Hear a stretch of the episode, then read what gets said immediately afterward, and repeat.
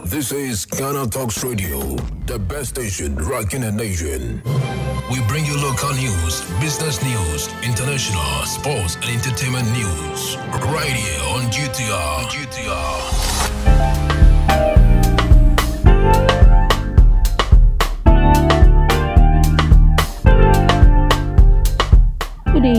And welcome to the evening news on Ghana Talks Radio. Coming up this evening, Greedy Ato Essien deserves to be jailed for 15 years, says judge. NPP's presidential primaries to be held in all constituencies on November 4.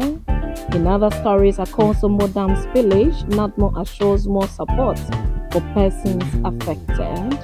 And commemoration of World Sight Day include provision of eyeglasses in health insurance scheme, says the Ghana Health Service. This business, sports and showbiz is coming in this evening's bulletin. The news will be read by Awentemi Akansukum. Now, the details. The founder of the defunct Capital Bank, William Ato Essien, has been sentenced to 15 years imprisonment with hard labor by the Accra High Court for stealing over 90 million Ghana cedis of the bank's money. Essien thus becomes the first banking executive to serve a jail term following the massive banking sector cleanup in 2017 that led to the collapse of seven indigenous banks, including Capital Bank. Clad in a brown kaftan and wearing a nose mask, Essien stood, looked at the judge in a solemn manner as his marching orders to prison were read to him yesterday. In the ruling, the court, presided over by Justice Eric Cheba held that Essien exploited Capital Bank to his advantage and dissipated the funds of the bank without taking into consideration the depositors of the bank. Justice Kyei Baffour a justice of the Court of Appeal with additional responsibility as a High Court judge said he also decided to impose a sentence on Essien due to the hardship people encountered during the collapse of Capital Bank. This situation continued to leave many people impoverished and suffering. On December 13, 2022, Essien pleaded guilty to 16 counts of stealing and money laundering when he admitted to dissipating over 90 million cedis of liquidity support extended to Capital Bank by the Bank of Ghana. He was accordingly convicted by the court but avoided a custodial sentence when he reached an agreement with the Attorney General to repay the 90 million cedis to the state as reparation and restitution.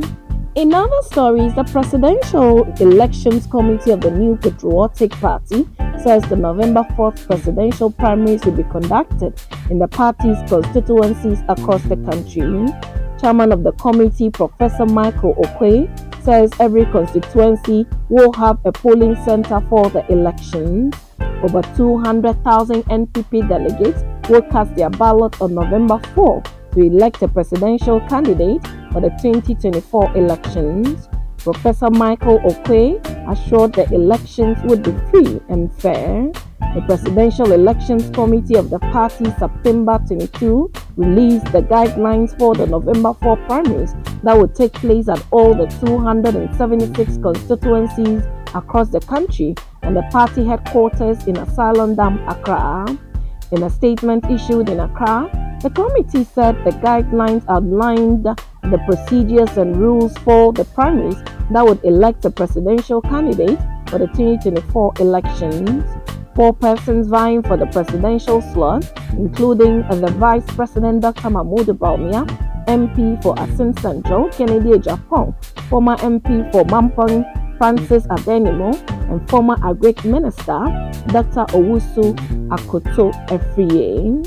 Now, moving to other stories, uh, this time to the Volta region, the National Disaster Management Organization, NADMO, has assured that plans are in place to take delivery of some relief items for residents affected by the spillage of the Akosombo Modam.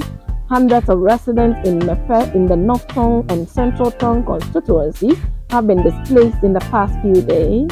Some persons are being moved by NADMO to safer areas while Electricity Company of Ghana ECG is also making frantic efforts to ensure the safety of residents.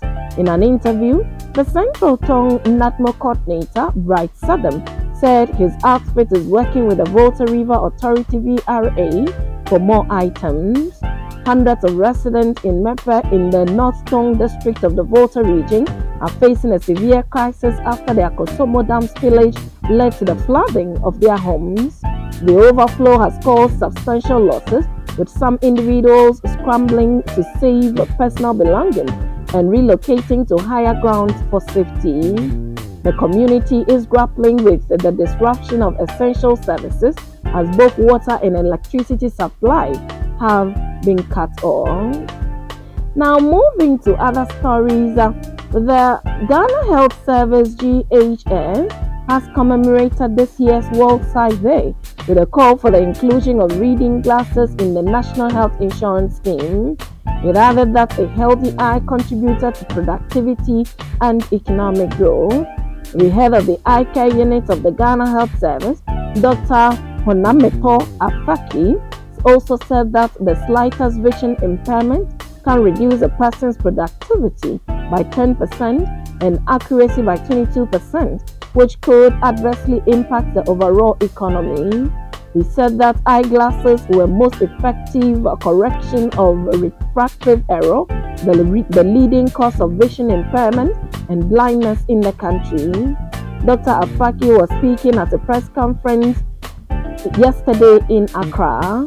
World Sight Day is observed annually on the second Thursday of October as a global event to draw attention to blindness and vision impairment. This year's celebration is on the theme Love Your Eyes at Work. The focus is on helping people to understand the importance of protecting their vision at workplace. As part of activities to mark the day, the Ghana Health Service, in collaboration with eye care partners Vision Spring, carried out a free eye screening exercise for workers and employees of the GCGL and other selected institutions across the country. Now, moving to business, the International Monetary Fund's re- resident representative in Ghana, Dr. Leandro Medina, has clarified that the growth rate of the country has not been revised to 1.2% from the May 2023 forecast of 1.5%. Dr. Medina explained that the latest IMF World Economic Outlook projection of 1.2% growth for 2023 is based on an old set of projections that do not take into account the recent data releases that showed a higher growth rate than expected at the beginning of the program. He added that based on the findings of the first ECF review mission, that just ended last week, the IMF staff assessment is that the growth projection for 2023 will be revised up from the 1.5% previously assumed.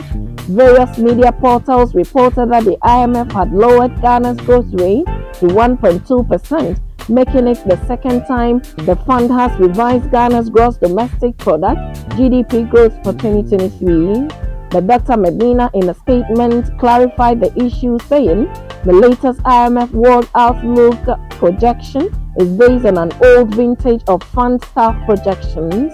In particular, it does not take into account the recent data releases that showed a higher growth rate than expected at the beginning of the program. Stefan Roudet, the International Monetary Fund's mission chief to Ghana, in an interview with the media, also lauded Ghana's economic growth. Mr. Roudet intimated that Ghana's quick economic recovery is surprising and also encouraging as the country has outperformed the IMF's projection for the year 2023. Now, moving to sports, reports reaching the media indicates that King Faisal Football Club through its counsel, has withdrawn an application for an injunction in relation to the recently held 2023 Ghana Football Association GFA elections. The hearing of the application was due today at the Accra High Court, but the application was withdrawn, leaving the judge to strike out the application. In the lead up to the election, King Faisal communicated that the team would apply for the injunction to prevent the GFA elections from taking place in order to resolve King Faisal's petition to restructure the election roadmap from a top to bottom system to a bottom to top system. This would have meant district and regional football executive got elected first before national executive got elected in the GFA elections. The application was one of the reasons behind the GFA's rescheduling of the elections from September 27 to October 5 in Tamale. Incumbent GFA President Kurt Okraku retained the seat for another four-year term, while members of the GFA Executive Council were also elected on October 5. A similar application for a court injunction move has been made by the camp of disqualified 2023 GFA elections presidential aspirant George Afriyie, who is challenging his disqualification from the race. Now, moving to some showbiz, popular Nigerian cross-dresser Idris Okuneye, popularly known as Bobrisky, has expressed hope of becoming a mother. Bobrisky, who has long opened up about his identity as a transgender woman, took to his social media platform to share his hopes and dreams of experiencing motherhood. He expressed his determination to carry his own child, defying societal norms and biological constraints. According to the socialite, he does not believe that because he does not have a womb, he can't get pregnant. He stated that miracles happen as he is too pretty not to carry his own child like mothers. He wrote on his Instagram page, I am too pretty not to carry my own child. I keep, keep believing every day I wake up that I'm going to get pregnant one day. I am not believing what people say. You don't have a womb, you can't be pregnant. Miracles can happen. This announcement was has garnered immense support from Bobrisky's fans and followers who have consistently backed her journey towards what he claims to be self-discovery and self-expression. And that's it with the evening's news on Ghana Talks Radio. Log on to www.ghanatalksradio.com for more of these stories and follow us, Ghana Talks Radio, on all social media platforms.